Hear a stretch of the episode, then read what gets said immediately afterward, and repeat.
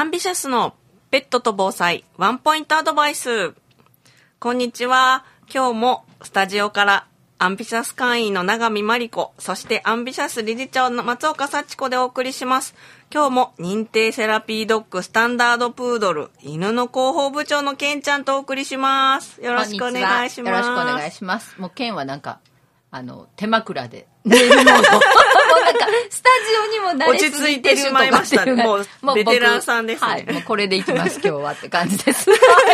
はい、8月から始まったこの番組も今日が最終回になります。そうですね。今日のテ。そうですね。今日のテーマは災害への備えです。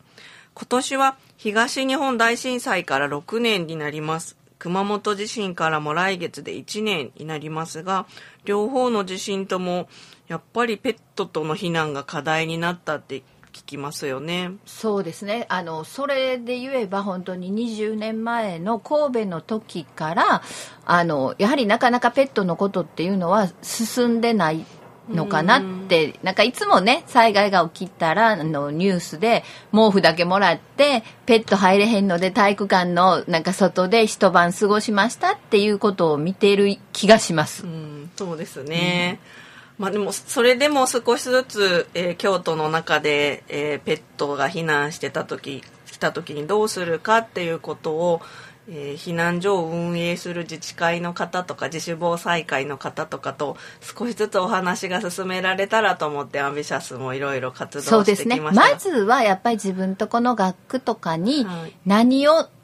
あの、買っておられる方がどれぐらいおられるっていうことから調べませんかっていう形で、ペット調石簿みたいな感じで、自治会長さんから会長さん、会長さんから町内。で、また会長さんに戻り、自治会長さんで、で、アンビシャスの方がお手伝いして、その集計をしてっていう形を何校かの学区でさせていただいてるんですけど、割と皆さんね、へえ、こんないるにゃ、自分とこの学区にっていうことが、あの、役員さんの方々がおっしゃいますし、やっぱりそこが分かってないとね、そうですね。何をしたらいいのかなって、先日も、あの、主産、うん主主主学学第三小学校の学区ですよね。の、あの、中で、やっぱり、ウーパールーパーっていうのがいた、みたいな感じで、そんな珍しいのもいるにゃ、とか言って、蛇はいいんかった、みたいな話をされてましたけど、やはりそういうところから見えていくのかなっていうことはありますね。そうですね。そういう時にただ、えーアンケートを取るっていうだけじゃなくって、えー学区の役員さんの皆さんが、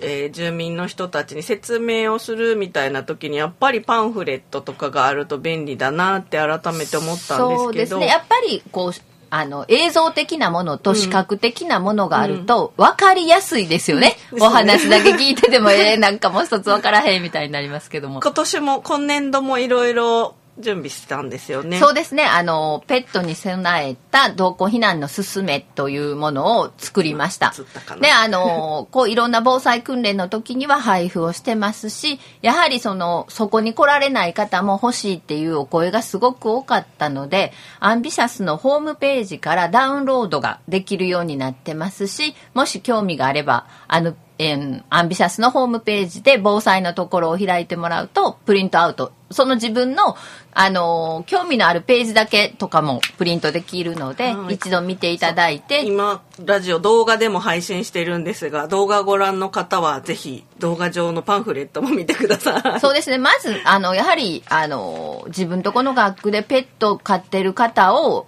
受け入れるかどうかとか、うん。じゃあその受け入れる方法はどうするかみたいなところから考えないと、やはり嫌いな人もおられます。アレルギーの方もおられます。だからそういうところの配慮もあってというとこなので、そうですね。こういうパンフレットとか今年はポスターも作ってね。先週、えー先々週に先週ですね。そうです。ジェストお池でペットと共生防災まちづくりフェスタの開そうですね催も。あの、河原町広場でして、はいあの、だからポスターの方も、京都市の獣医師会さんと京都府の獣医師会さん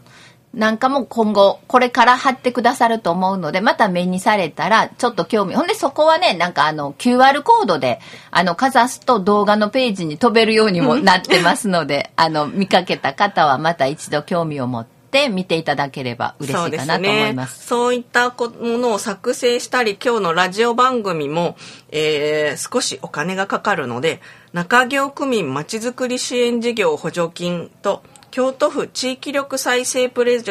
ェクト支援事業交付金両方の支援をもらって活動しています。ありがとうございます。ありがとうございます。今日もあっという間の6分ですが、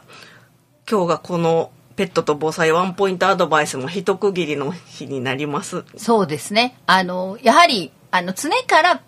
どうしよう、そういう時はどうなんのかなっていうことを考えるということが大事なので、ですね今日で番組は一旦終わりますけども、皆さんやっぱりペットのこともそうじゃない人間が避難することも、やっぱり常々考えていこうということで。はい。ケンちゃんも、ありがとうございました。ちょっと眠いかな。